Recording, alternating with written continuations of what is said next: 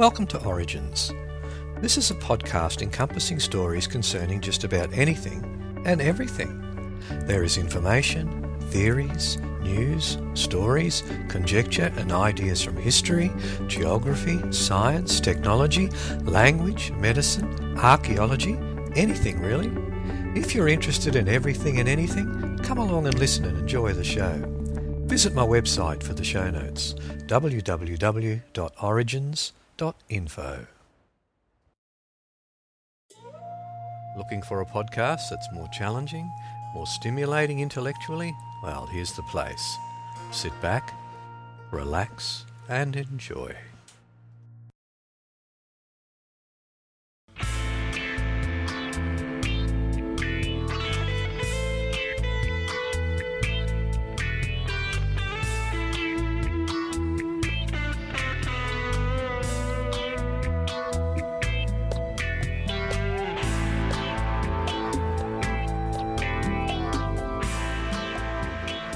Welcome to Origins, episode 11. This one's entitled A Lead on the Ark of the Covenant. Now, besides that as the lead story, we have other stories which include why scientists love game consoles. They have found a rare Egyptian warrior tomb. We have the usual Word Origins website. They have found some lost JFK assassination documents and one from Russia entitled Sergei's Letter. We have the usual mindless crap, which talks about the origins of words and sayings, uh, a story about how cancer and bacteria may be connected. They have found a mysterious compound which could be seen as the key to ocean life. Planet hunters, according to the BBC website, are set for a big bounty. In the Antarctic, they have found some marine wonders. And we have a little segment on weird science tidbits and oddities.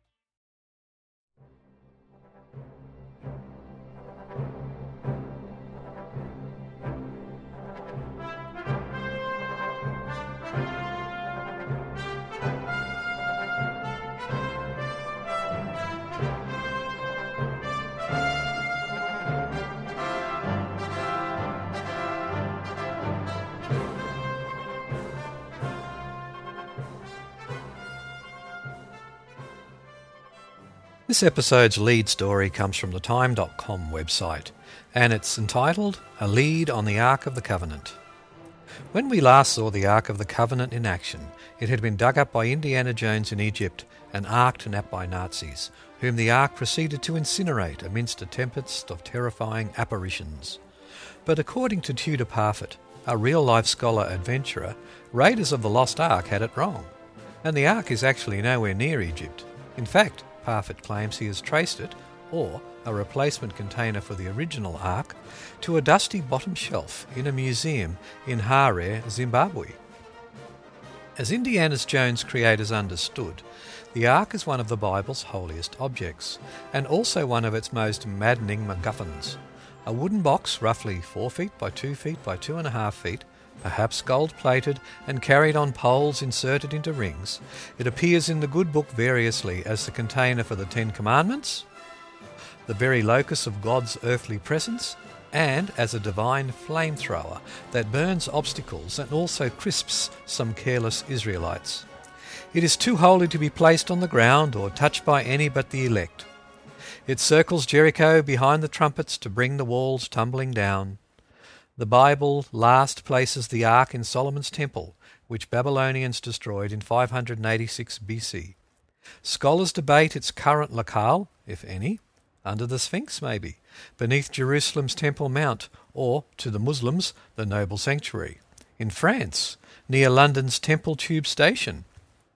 Parfitt, 63, is a professor at the University of London's prestigious School of Oriental and African Studies. His new book, the lost Ark of the Covenant, sol- solving the two and a half thousand year mystery of the fabled biblical Ark, along with a History Channel special scheduled for March the 2nd, would appear to risk a fine academic reputation on what one might call a shaggy ark story. But the professor has been right before, and his ark fixation stems from his greatest coup. In the 1980s, Parfitt lived with a southern African clan called the Lemba, who claimed to be a lost tribe of Israel. Colleagues laughed at him for backing the claim. In 1999, however, a genetic marker specific to descendants of Judaism's temple priests, or Cohens, was found to appear as frequently among the Lemba's priestly caste as in the Jews named Cohen. The Lemba and Parfitt made global news. Parfitt started wondering about another aspect of the Lemba's now credible oral history, a drum-like object called the Ngoma Lungundu. The Ngoma, according to the Lemba, was near divine, used to store ritual objects and borne on poles inserted into rings. It was too holy to touch the ground or to be touched by non-priests, and it emitted a fire of God that killed enemies and, occasionally, Lemba. A Lemba elder told Parfitt that it came from the temple in Jerusalem. We carried it down here through Africa. That story, by Parfitt's estimation, is partially true, partially not. He is not at all sure, and has no way of really knowing, whether the Lemba's ancestors left Jerusalem simultaneously with the ark, assuming, of course, that it left at all. However, he has a theory as to where they might eventually have converged. Lemba myth venerates a city called Sena. In modern day Yemen, in an area with people genetically linked to the Lemba, Parfitt found a ghost town by that name. It's possible that the Lemba could have migrated there from Jerusalem by a spice route, and from Sena via a nearby port. They could have launched the long sail down the African coast. As for the Ark, well, before Islam, Arabia contained many Jewish controlled oases, and in the 500s AD, the period's only Jewish kingdom. It abutted Sena. In any case, the area might have beckoned to exiled Jews bearing a special burden. Parfitt also found 8th century accounts of the Ark in Arabia by Jews turned Muslims. He posits that at some undefined point the Lemba became the caretakers of the Ark or the Ngoma. Parfitt's final hunt for the Nagoma, which dropped from sight in the 1940s, landed him in sometimes hostile territory. Bullets shattered the rear screen of his car, he writes. Ark leads had guided him to Egypt, Ethiopia, and even New Guinea, until one day last fall his clues led him to a storeroom of the Harare Museum of Human Science in Zimbabwe. There, amidst nesting mice, was an old drum with an uncharacteristic burnt black bottom hole, as if it had been used like a cannon, Parfitt notes the remains of carrying rings on its corners, and a raised relief of crossed reeds that Parfitt thinks reflects an Old Testament detail. I felt a shiver go down my spine, he writes. Parfitt thinks that whatever the supernatural character of the ark, it was like the Nagoma, a combination of reliquary, drum, and primitive weapon, fueled with a somewhat unpredictable proto-gunpowder. That would explain the unintentional conflagrations. The drum element is the biggest stretch, since Scripture never straightforwardly describes the ark in that way. He bases his supposition on the ark's frequent association with trumpets and on aspects of a Bible passage where King David dances in its presence. Parfitt admits that such a multi-purpose object would be very bizarre in either culture, but insists there's an argument for a connection between them. So, had he found the Ark? Yes and no, he concluded. A splinter had carbon dated the drum to 1350 AD, ancient for an African wood artifact, but two and a half thousand years after Moses. Undaunted, Parfitt asserts that this is the ark referred to in Lemba tradition. Lemba legend has it that the original Ngoma destroyed itself some 400 years ago and had to be rebuilt on its own ruins, constructed by priests to replace the previous ark. There can be little doubt that what I found is the last thing on earth in direct descent from the ark of Moses. Well, perhaps a little doubt. It seems highly unlikely to me, says Shimon Gibson, a noted biblical archaeologist to whom Parfitt has described his project. You have to make tremendous leaps. Those who hope to find the original biblical item, moreover, will likely reject Parfitt's claim that the best we can do is an understudy. Animating all searches for the Ark is the hope and fear that it will retain the unbridled divine power the Old Testament describes. What would such a wonder look like in our postmodern world? What might it do? Parfitt's passionately crafted new theory, like his first, could eventually be proven right. But if so, unlike the fiction in the movies, it would deny us an explosive resolution.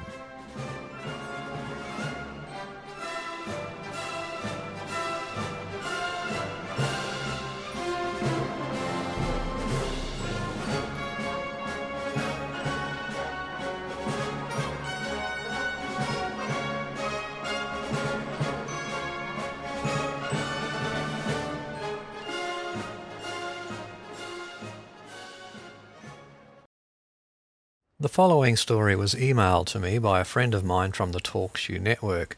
Lynn in Canada has sent me the story about the Antarctic Marine Census finds bizarre wonders. Plate-sized spiders, glass-like meter-tall plants. If you'd like to email me a story as well, my email address is paulrex at paulrex.com. That's P A U L R E X, all one word. Um, and if you have a link, just include it in the email. And if I find the story suitable, I'll include it in one of the upcoming episodes of Origins. Now, Lynn has two podcasts you might be interested in. One is called Cultural Soup, and the other is called Chemical Soup. If you're interested in either of those shows, just go to www www.talkshoe.com. Do a search and you'll find when the next episodes are due to be recorded. Come along and join in, they're usually good fun. And uh, now to the story. Scientists investigating the icy waters of Antarctica said on Tuesday they have collected several mysterious creatures from 2,000 metres below the ocean's surface, including giant sea spiders and huge worms. Australian experts taking part in an international program to conduct a census of marine life in the ocean at the far south of the world said many species may never have been seen before. Some of the animals far under the sea grow to an unusually large size, a phenomenon called gigantism that scientists still do not fully understand.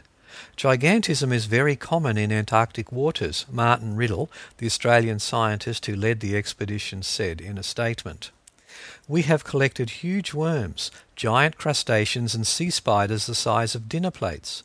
The specimens were being sent to the universities and museums around the world for identification, tissue sampling, and DNA studies.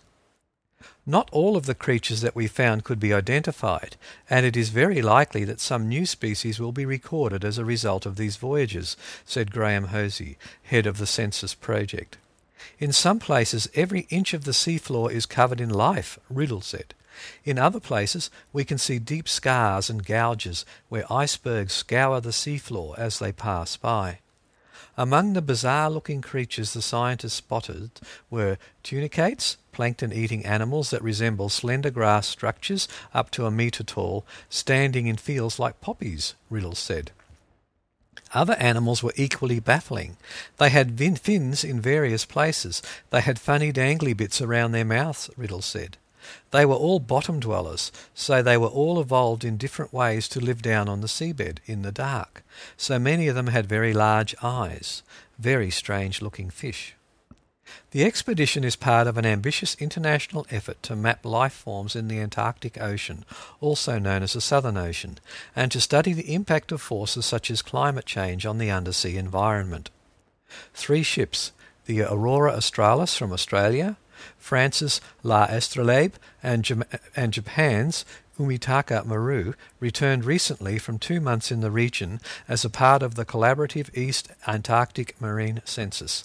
The work is part of a larger project to map the biodiversity of the world's oceans.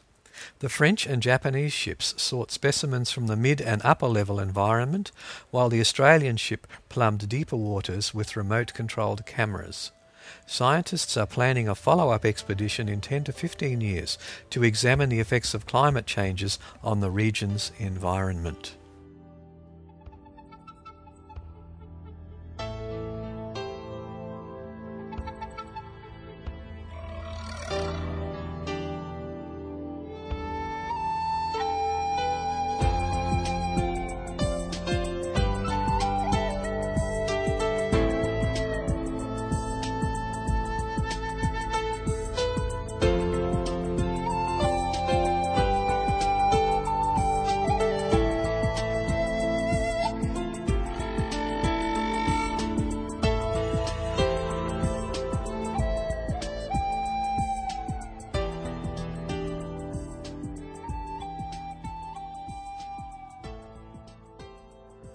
Story by Helen Briggs from the bbc.co.uk website.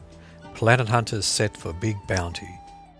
Rocky planets, possibly with conditions suitable for life, may be more common than previously thought in our galaxy, a study has found. New evidence suggests more than half the sun like stars in the Milky Way could have similar planetary systems.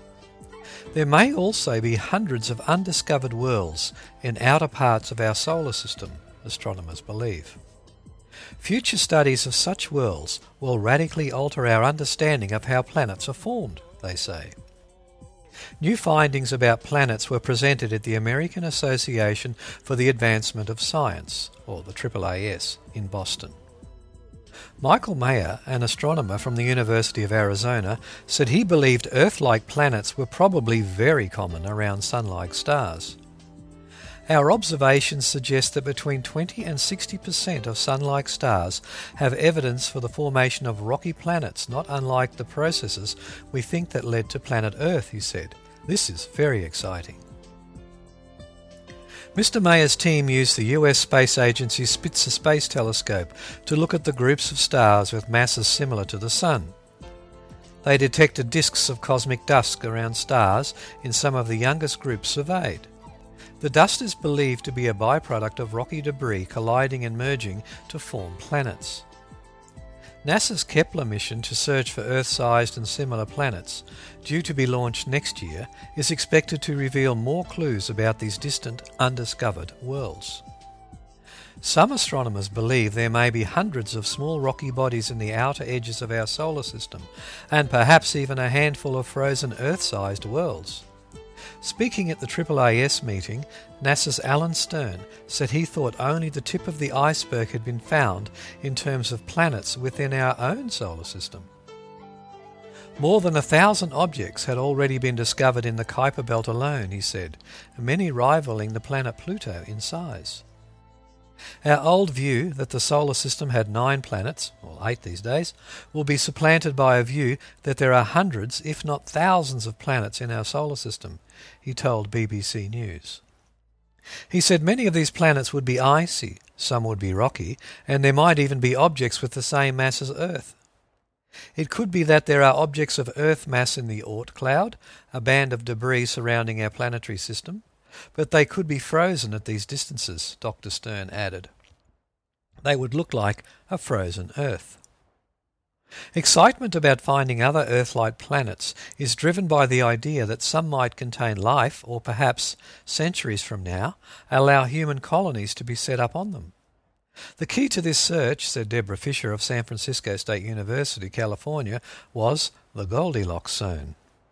This refers to an area of space in which a planet is just the right distance from its parent star so that its surface is not too hot or not too cold to support liquid water. To my mind, there are two things we have to go after. We have to find the right mass planet, and it has to be at the right distance from the star, she said.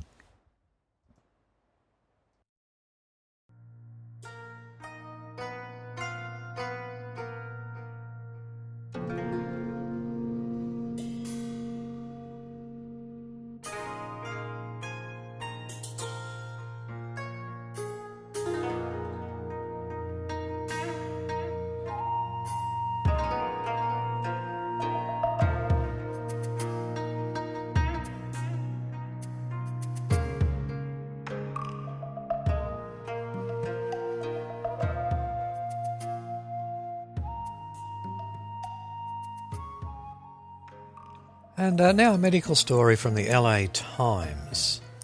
Cancer and the Bacterial Connection is the title.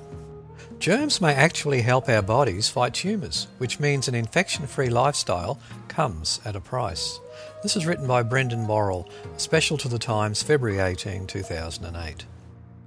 In the 1890s, a New York surgeon named William Coley tested a radical cancer treatment he took a hypodermic needle teeming with bacteria and plunged it into the flesh of patients. After suffering through weeks of chills and fevers, many showed significant regression of their tumours, but even Coley himself could not explain the phenomenon. His experiments were sparked by the observation that certain cancer patients improved after contracting infections. One patient experienced regression in a tumour in her arm after developing St. Anthony's fire, a streptococcus skin infection. Doctors at the time considered Coley's bacterial mixtures to be more black magic than medicine, and with the advent of radiation therapy, the well meaning doctor was soon consigned to the annals of quackery. But today, some scientists think Coley had it right. Germs can teach our bodies how to fight back against tumours. Dr. John Timmerman, a cancer immunotherapy expert at UCLA's Jonsson Cancer Center, said this revolution has produced the most exciting sets of compounds of cancer immunology. These scientists have not yet proved their case, but new studies are revealing that certain cancers may be reduced by exposure to disease causing bacteria and viruses, and pharmaceutical companies are testing anti cancer treatments that capitalize on the concept by using bacterial elements to boost the body's natural immunity. The studies also imply that our cleaner, infection free lifestyles may be contributing to the rise of certain cancers over the last 50 years, scientists say, because they make the immune system weaker or less mature. Germs cause disease, but may also fortify the body, a notion summed up in a 2006 report by a team of Canadian researchers as whatever does not kill me makes me stronger. Almost a century after Coley, in the 1980s, dermatologists began noticing that patients with severe acne, which is caused by another type of bacterium, have reduced rates of skin cancer, lymphoma, and leukemia, according to a paper by Dr. Mohammad Namazi at the Shiraz University of Medical Sciences in Iran. Studies showed that these bacteria, when injected into animals, appear to stimulate the immune system and shrink tumours. More recent evidence for this phenomenon comes from studies on cotton and livestock workers who are constantly breathing endotoxins, a component of bacterial cell walls that causes swelling of lung tissue. In reports published in the last two years, Harvey Checkoway, a University of Washington epidemiologist, has found that female cotton workers in Shanghai have a 40 to 60% lower risk of lung, breast, and pancreas cancer than other factory workers. Other recent studies by Giuseppe Mastrangelo at the University of Padua in Italy found that dairy farmers exposed to high levels of manure dust are up to five times less likely to develop lung cancer than their colleagues who work in open fields. For the dairy farmers and cotton workers, it's good news and bad news, Checkoway says. They have lower rates of cancer, but tend to have higher rates of other respiratory problems. Sniffing cotton dust or inducing pimples is never going to be a therapy, he says, but studying the body's reactions to bacteria could explain why cancer rates go down upon endotoxin exposure. And that might help in developing anti cancer drugs. Dr. Arthur Krieg, Chief Scientific Officer of the Boston based Coley Pharmaceutical Group, thinks the success of Coley's toxins comes largely from a difference between DNA of humans and bacteria and viruses.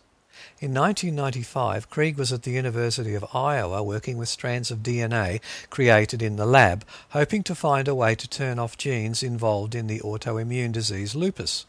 To his surprise, this DNA stimulated the immune cells he was studying in the lab dishes. I got interested and I got puzzled, he said. His synthetic DNA contains several regions called CPGs. In humans, that region has a kind of chemical cap on it, but bacteria and Krieg's synthetic DNA lack that cap.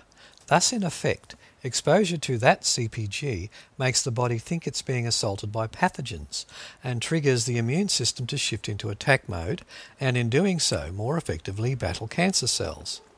Krieg saw medical potential.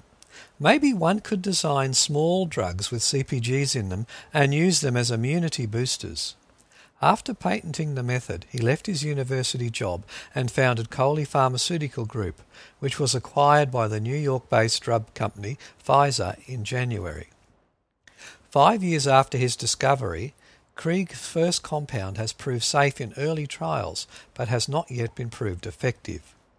Last year, the injected compound failed to increase survival time in a trial of 1,600 lung cancer patients also undergoing chemotherapy. But Krieg thinks it will prove effective in other patients. It's just a matter of finding the right way to use it, he says.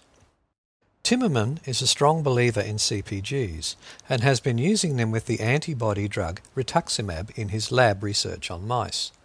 Finding the right drug combination is the key, he says. It's very naive to think that a single off the shelf immune stimulant is going to magically treat cancer. Krieg's CPG based chemicals have proved useful in another arena. Because CPGs boost the immune system, they can also enhance certain vaccines. In a trial sponsored by the US Defense Advanced Research Projects Agency, one of Krieg's chemicals, VaxImmune, accelerated the body's response to anthrax vaccine by a factor of 2, from 40 days to 20.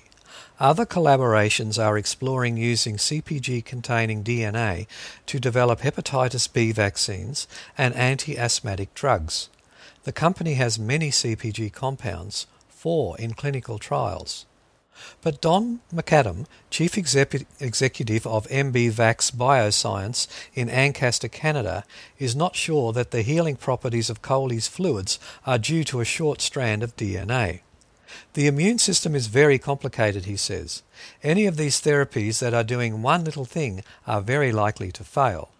And so McAdam wants to revive the formulation that Coley himself found most effective a mixture of two kinds of bacteria, Streptococcus and Serratia.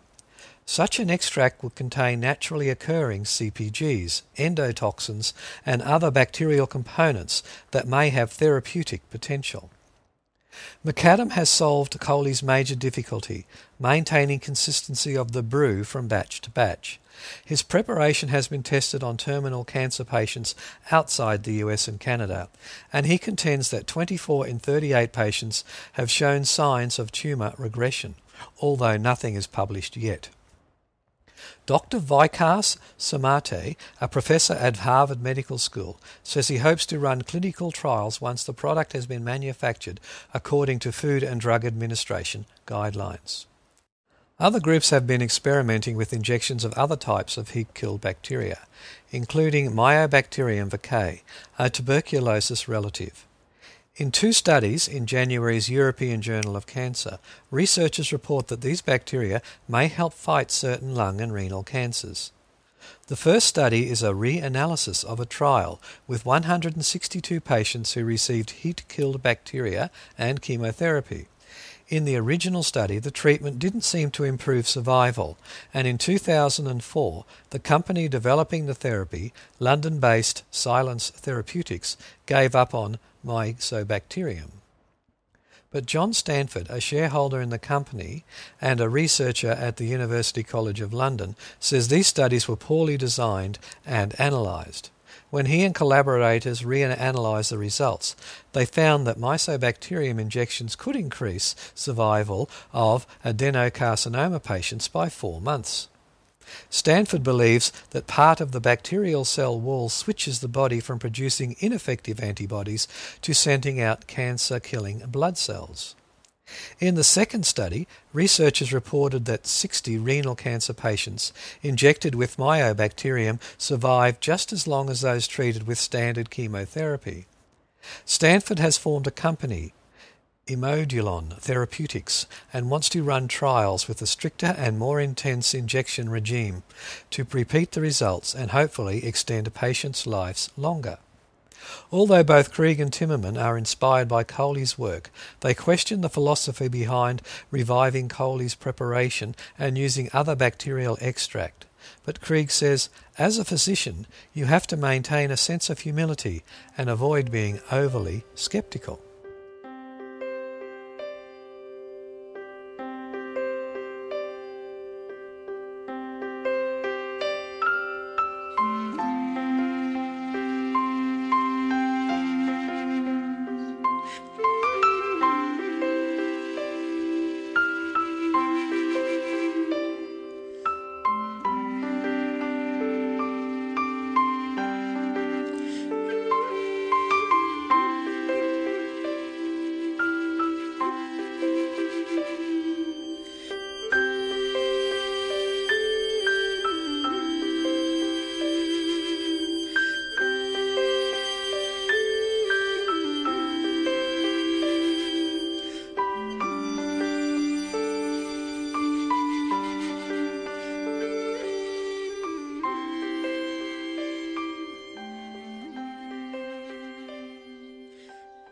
Music for today's podcast comes from the PodSafe Music Network, and we'd like to thank them for allowing us to use the royalty free music as we have done in the past.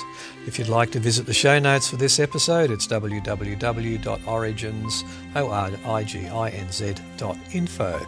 I have another podcast you may be interested in. It's called Bizarre Bazaar, B I Z A R R E B A Z A A R, all one word. It's uh, listed in talkshoe.com as well as iTunes. It's a light-hearted look at the unusual, the bizarre, the strange, the weird, the funny, the lovely, the nice stories found on the internet and elsewhere. If you'd like to make a constructive criticism of today's show or send me some links for a possible future show, don't forget it's Paul Rex, P A U L R E X, at paulrex.com.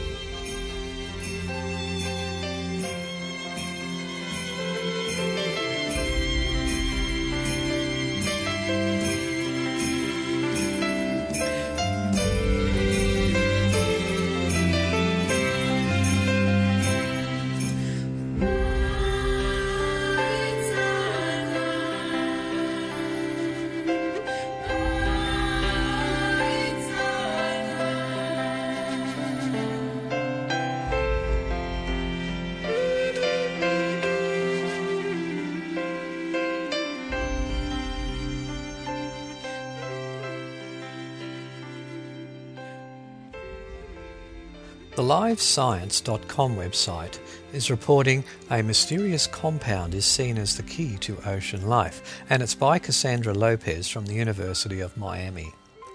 When bits of natural organic matter from leaves and other sources break down, they can enter rivers and ponds and cause the build-up of yellow-brown organic matter that amasses as the tiny plants die. The drab material is known as chromophoric dissolved organic matter, or CDOM. And while its origin is fairly well known in coastal and inland waterways, scientists know far less about the origin and chemical composition of the material in the oceans. Scientists believe Heterotrophs, or organisms that cannot produce their own food, such as bacteria, produce and release the mysterious group of organic chemical compounds into their surrounding environment as they decay, and new studies are now focusing on understanding CDOM in the oceans. Researchers know that CDOM, when struck by sunlight, plays a critical role in ocean chemistry impacting reactions that can affect greenhouse gas emissions that can in turn warm the planet. Sulfur compounds that can cause cloud formation that can cool the planet, and iron concentrations that are critical to ocean plants. By understanding marine CDOM, scientists will better understand life in the oceans and how organisms and compounds in the seas are affected by light. One group of US scientists has been studying CDOM since 2003, with several members recently travelling aboard the research vessel the Roger Revelle to look at the material both at and below the ocean's surface. According to University of California at Santa Barbara researcher Norm Nelson, nobody's done this before. Few have looked at oceanic CDOM anywhere except in the surface layer of the ocean, where it's illuminated by the sun. That's why researchers are grateful for the chance to go to sea. It's a great opportunity to go to sea to test our hypotheses and discover new things, said Nelson. It's worth all the long hours and the weather and all the difficulties of travel. Because it is an emerging area of study, the CLIVAR CO2 Steering Committee selected the researchers to participate in the selected CLIVAR cruises. The CDOM group has received renewed funding from NSF for some of these cruises, and NASA has recently granted funding for the optics work. So, how exactly does a researcher get involved in studying matter of such mysterious origins? Often it starts out as simple curiosity. We got into the study of CDOM by accident, said Nelson. My colleagues discovered the presence of an unknown factor that controlled the colour of the Sargasso Sea off Bermuda that wasn't phytoplankton, or the tiny marine plants, which we'd always assumed was the most important. I made some measurements that demonstrated it was CDOM, and a whole new area of research opened up for us.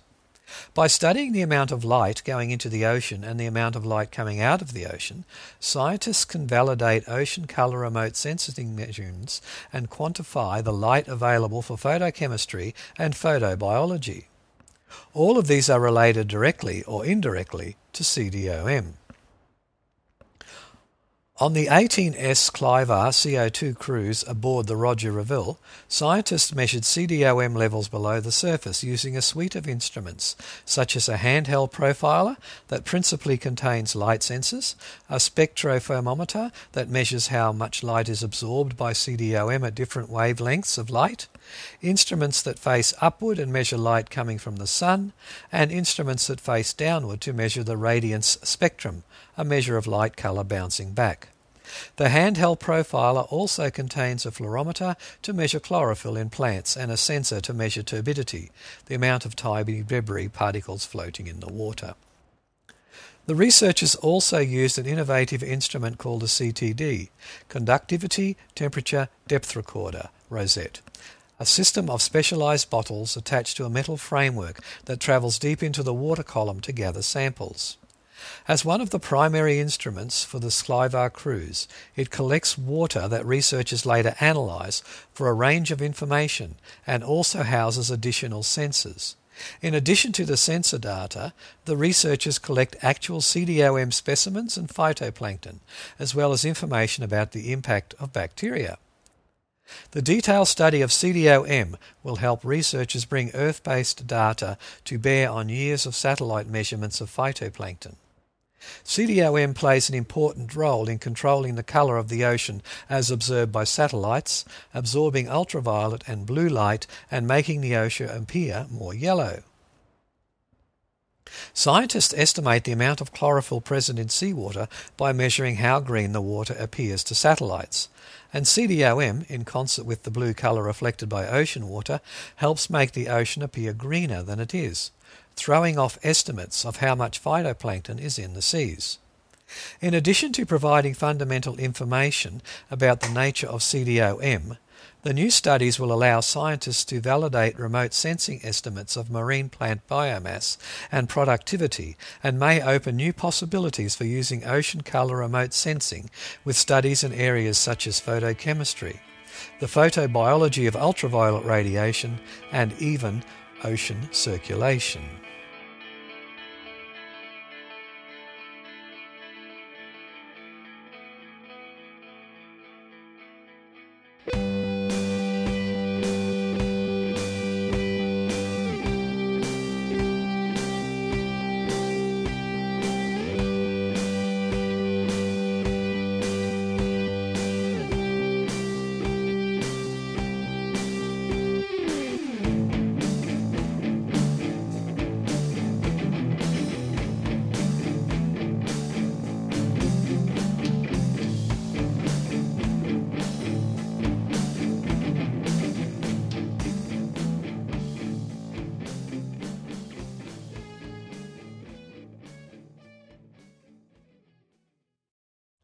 And now from the damn interesting website, Sergei's Litter. From the 1920s through the 1950s, a Soviet scientist by the name of Sergei S. Brukhonenko spent countless hours slaving away in his laboratory. In his homeland, he was known as a respected researcher for his influential insights into blood transfusion. Not content with his previous achievements, Sergei wanted to push his work to the very limits of possibility. His macabre research focused on the possibility of sustaining life through artificial means. His lab was home to all manner of bizarre experiments and occurrences. His staff quickly became accustomed to the sight of disembodied heads and desiccated animal corpses. As uncomfortable and ghastly as it was, his findings would prove influential to many modern medical procedures. Sergei's intention was to create the world's fully functional heart lung machine. In essence, these are devices that can provide the body with oxygenated blood while a patient is otherwise unable to. This could be for a variety of reasons, most notably while in surgery for a heart transplant or bypass. It's extremely hard to operate on a beating heart, so these contraptions are needed to keep a patient alive during invasive heart surgery. Beginning his work in 1920, by 1925 Sergey's autojector was already being shown to the general public, consisting of automatic pumps, a reservoir for storing blood, and two tubes for injecting and extracting the blood. It's a dangerous, primitive looking machine by today's standards. However, by most accounts, it was dependable and performed its job adequately. Not content with his early success, Sergey got to work on a new project, one that would take a far more unsettling turn. Determined to learn all he could from his autojector, he began experimenting on dogs. In true revolutionary fashion, Sergi's early experiments focused on liberating canine organs and appendages from the oppressive shackles of their privileged bourgeois bodies. His scientists managed to keep a heart beating and a lung functioning independent from their bodies. They could keep a severed head conscious for short periods and could even bring a dog back from the dead. As incredible as it sounds, these claims are supported by scores of eyewitnesses as well as reliable documentation. All of these achievements can be seen in Experiments in the Revival of Organisms, a 1940 film filmed with dour Russian nurses and canines in various stages of death. The most amazing and unsettling part of an already amazing and unsettling movie is the famous dog's head presentation. In it, technicians place a freshly severed dog's head on a small table. The creature is then fed a supply of air and blood using Sergey's systems of tubes, pipes, and basins. As proof of the experiment's success, the head is subjected to all manner of stimuli in an effort to show that the head is in full control of its faculties while on the machine. Its pupils adjusted when exposed to a spotlight. Its mouth accepts and swallows candy and licks its snout clean when covered in citrus. Its eyes tear when an irritant is introduced, and it even reacts to the sound of a hammer being struck nearby. As if a conscious severed head weren't enough, Sergey ends his movie by resurrecting a dog from the dead. The process involved draining the blood from a living dog and leaving it for approximately 10 minutes. The technician then connected the dog to the autojector, pumped its blood back in, and waited a short time for the heart to begin working again. According to the narrator, these resurrected dogs went on to live normal lives after their ordeal on the operating table. Unfortunately, things aren't always as they seem. Experiments in the revival of organisms is not without its detractors. Many argued the film is at the best exaggerated Soviet propaganda, or at worst an outright fake. When watching the movie itself, it's clear there is no way to prove many of the things being shown. Because the shots are tight, changed frequently, and the camera itself never moves, it stubbornly resists any attempt at scientific scrutiny. Taken by itself, experiments in the revival of organisms would fail to satisfy anyone not already predisposed to believing it. With some further probing into the details of Sergey's research, a few strategic omissions become evident. The severed head only survived for minutes on artificial circulation, as opposed to the hours purported by the narrator. The resurrected dogs came out brain damaged and usually lived no more than a few days, rather than the years of happiness and virility that the test subjects in the movie experienced. All of this, though, must be weighed against the fact that Sergi's research directly contributed to breakthroughs in the field of artificial life support and organ transplanting. His experiments were largely successful, but apparently not successful enough to make it to the general public without a rose tinted filter.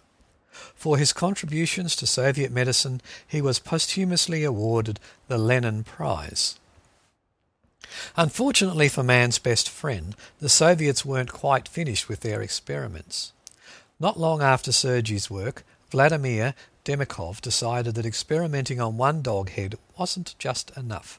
Demikhov was already a famous scientist for his previous work on canine organ transplants, his research being integral in proving that organ transplants in humans were a realistic possibility. That's why in 1954 he unveiled the world's first surgically created two headed dog. This involved grafting the head of a puppy and sometimes parts of its upper body onto a fully grown large breed dog. Somehow managing to out-weird even Sergei's experiments, Demikhov had some convincing footage to support his scientific assertions. Unlike experiments in the revival of organisms, footage of the two-headed dogs was often filmed in public settings and included longer, uncut shots. These factors led to Demikhov's films having a bit more legitimacy, although deception is certainly still possible. Not to be outdone by their cross ocean rivals, the United States engaged in their own experiments involved attaching or swapping body parts. A contemporary of Sergei's named Robert E. Cornish did his own research and won his own kind of fame in the area of dead dog revival. He used a technique involving chemical concoctions and a decidedly less high tech artificial circulation mechanism. By seesawing the corpses to keep the blood circulating, Cornish would inject the dogs with an anticoagulant and adrenaline mixture. Although his first couple of experiments failed, he eventually managed to revive the asphyxiated dogs. Cornish, whether through humour or hubris, named each of his test dogs Lazarus. Like Sergei's, the Lazarus dogs were severely brain damaged as well as blind. They lived for months afterwards with Cornish, their shambling and struggling supposedly frightening all the other dogs in the house. Unlike Sergei's, Cornish wasn't regarded as a hero by his peers. In fact, he was eventually forced from his research position at UC Berkeley, probably owing to the questionable merit of zombie dogs and the media's unfavourable coverage of his work. In the 1960s and 70s, Robert J. White of Cleveland, Ohio, put himself on the world scientific map with his research on the successful transplanting of organs and body parts. In the 1960s, he created a two-brained dog to prove that the brain was an immunologically sound organism, unlike the heart or kidney. The brain can be transplanted with little likelihood of the organ being rejected by the body.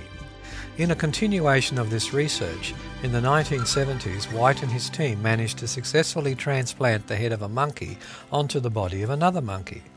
With the inability for the scientists to reattach the severed nerves of the animal, it was paralysed from the neck down. Understandably angry upon wakening, the monkey's first course of action was an attempt to bite the scientist working near him. It was soon clear that the test monkey retained full control over everything above the neck. It was able to blink, eat, and move its facial muscles. Insofar as its head was concerned, it was as if the operation had never happened. It's hard to imagine experiments like these being done in the 21st century.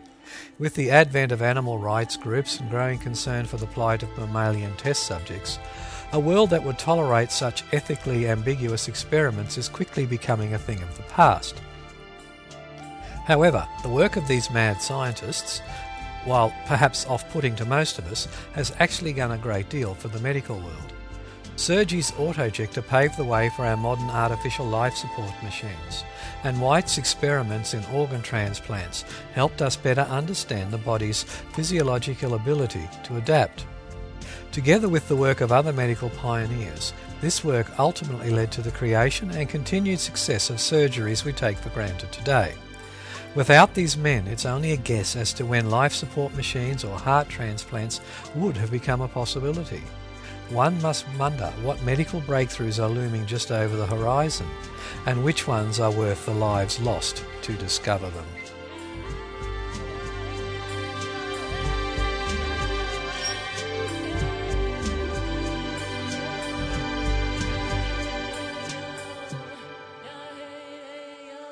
Dead as a doornail. What's the origin of the term? In the centuries before the doorbell, a visitor's arrival was announced by pounding with a knocker upon a metal plate nailed to the door. The nails holding the knocking plate took a beating and had to be routinely replaced. These useless door nails were referred to as being dead. A dead ringer. What's the origin of that term?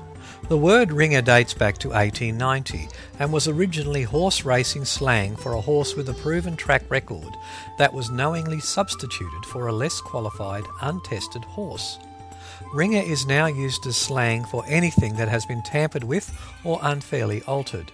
The dead in dead ringer is simply an intensifier, meaning absolutely.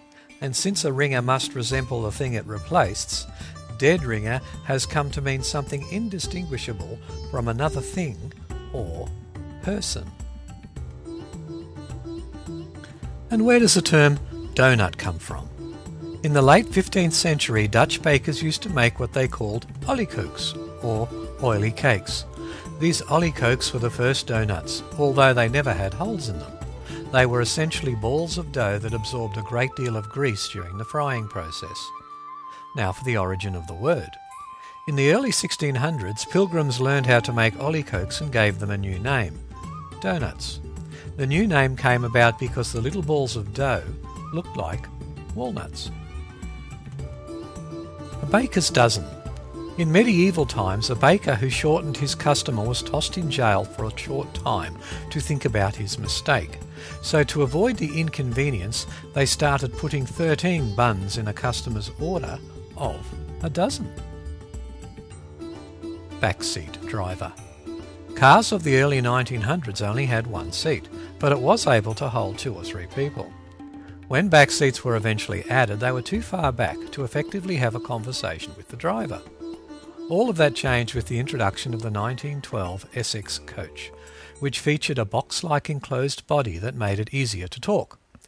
Passengers started taking advantage of the opportunity to talk to the driver from the back seat, including where to turn or stop. And now from the National nationalgeographic.com site, a rare Egyptian warrior tomb is found. An unusual, well preserved burial chamber that may contain the mummy of an ancient warrior has been discovered in a necropolis in Luxor. Scientists opened the tomb found in Dra Abdul Naga, an ancient cemetery on Luxor's west bank, on Wednesday. Inside the burial shaft, a recess crudely carved from the bedrock, experts found a closed wooden coffin inscribed with the name Iker, which translates to excellent one in ancient Egyptian. Near the coffin they also found five arrows made of reeds, three of them still feathered. A team of Spanish archaeologists made the surprise find during routine excavations in a courtyard of the tomb of Djehuty, a high ranking official under Queen Hatshepsut, whose burial site was built on top of graves dating to the Middle Kingdom, 2055 to 1650 BC. The coffin dates to Egypt's Middle Kingdom era. Though the cemetery is better known for its use during the New Kingdom of 1550 to 1070 BC. Based on the coffins, inscriptions, and pottery found near it, experts date the burial to the early reign of the 11th dynasty, which lasted from 2125 to 1985 BC. Soldiers played an important role in society during that time when Egypt was reunified after years of civil war. Some intact burials from that period have been found in the 1920s, but the leader of the new excavation, Jose Galan of the Spanish National Research Council, said the new find could offer a fresh look into the era's burial customs. It's fairly uncommon to find nowadays an 11th dynasty intact burial. This is really remarkable, Galan said. It gives us information about the continuous use of the necropolis and about a period that was not so well documented. The discovery of burials belonging to soldiers and mercenaries who had elevated status in the wartime society are even rarer, according to Salima Ikram, professor of Egyptology at the American University in Cairo. Only a handful have ever been unearthed, Ikram said. It shows that there were a lot of warriors that had been in use, she said. Because of their prominence in calming things down after the Civil War, they probably were wealthier and regarded with more honour than in earlier periods, and that is why they have nice burials.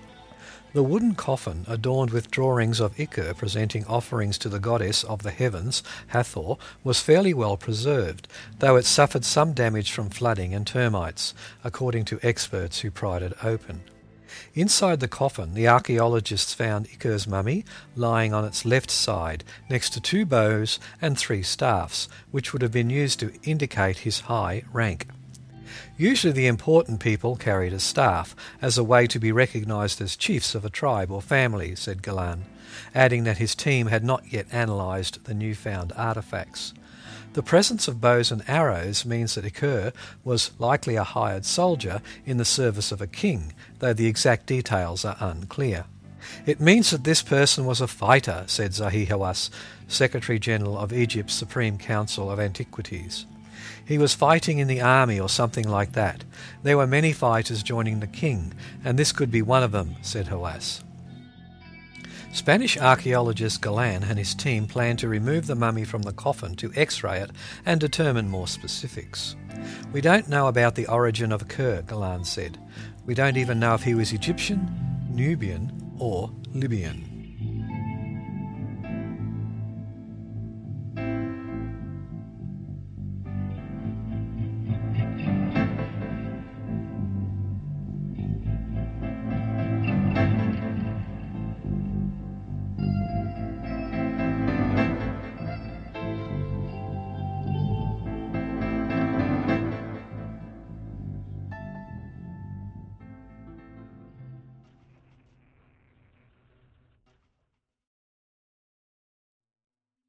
From the Daily Mail in the UK.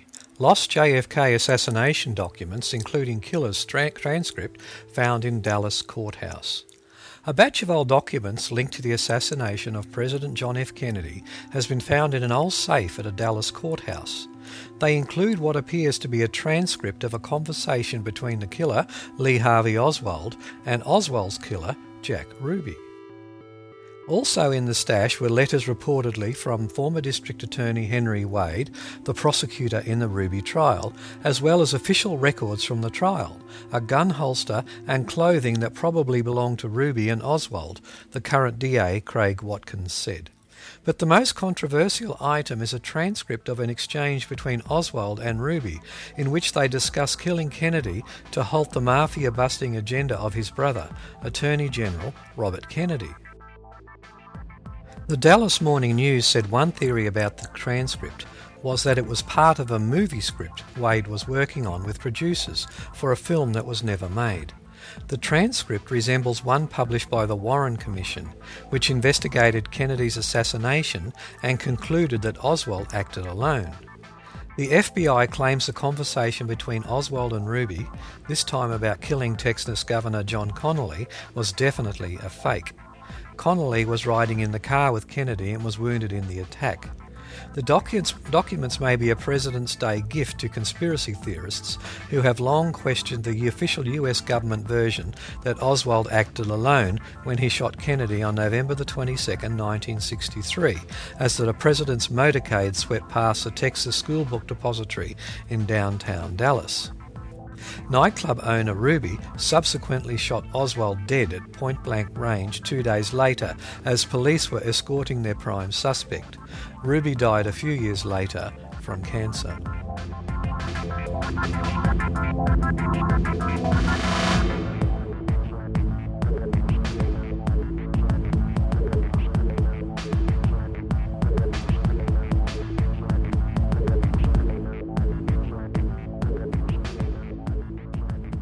And from the telegraph.co.uk website, Roger Highfield, the science editor, writes about why scientists love game consoles.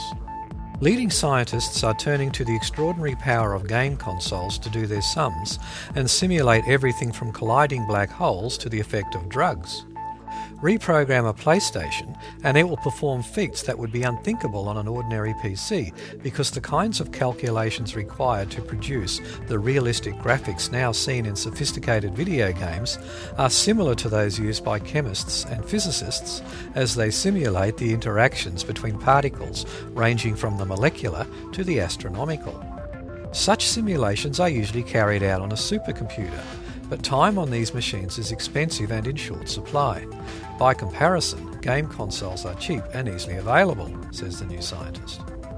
There is no doubt that the entertainment industry is helping to drive the direction of high performance computational science, exploiting the power available to the masses, which lead to many research breakthroughs in the future, comments Professor Peter Coveney of the University College of London, who uses supercomputing in chemistry.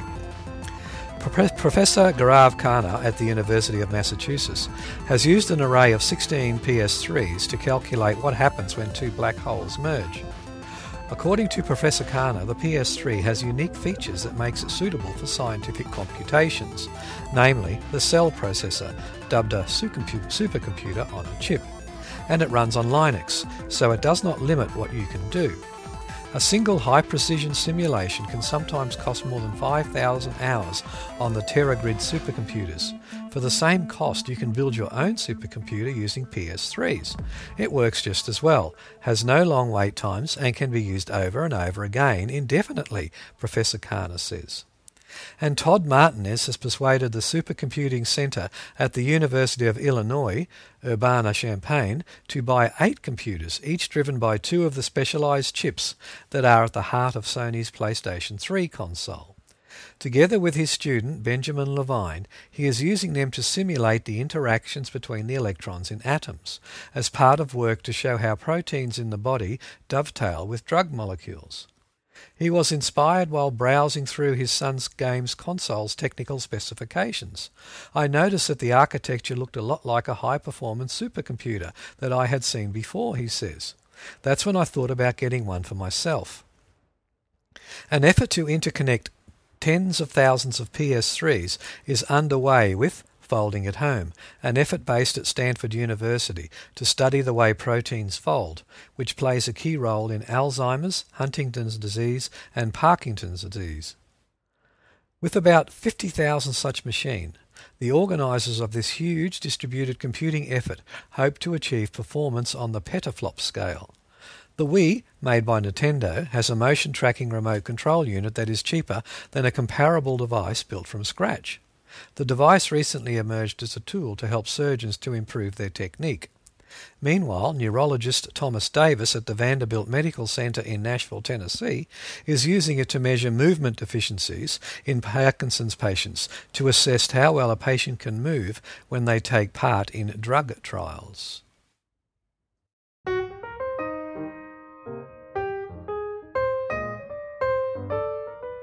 And for our final segment, word origins. Where do the words Black Friday and Cyber Monday come from? The Friday after Thanksgiving is called Black Friday. It's the start of the holiday shopping season and is the busiest shopping day of the year. Commonly thought to be so called because it is the day that retailers go into the black, in other words, become profitable for the year. This isn't actually not the origin of the name. Like other black days, Black Friday is so called because it is not a pleasant day. In this case, it is the traffic and crowds that make the day unbearable. The term dates to at least 1975, when it appears in the New York Times on the 29th of November. Philadelphia police and bus drivers call it Black Friday, that day each year between Thanksgiving Day and the Army Navy game. It is the busiest shopping day and traffic day of the year in the bicentennial city as the Christmas list is checked off and the Eastern College football season nears conclusion. And the Monday after Thanksgiving has been christened Cyber Monday. This day is alleged to be the busiest online shopping day of the year, with people using their internet connections at work to shop. The day, however, is not the busiest online shopping day of the year. In fact, it is nowhere near the busiest online shopping day. Cyber Monday was coined on the 19th of November 2005 when Shop.org, an association of online retailers, made the claim to the New York Times that it was expecting a substantial sales increase on that day. Hence the catchy Cyber Monday, so called because millions of productive Americans, fresh off a weekend at the mall, are expected to return to work and their high speed internet connections on November 28 and spend the day buying what they liked in all of those stores.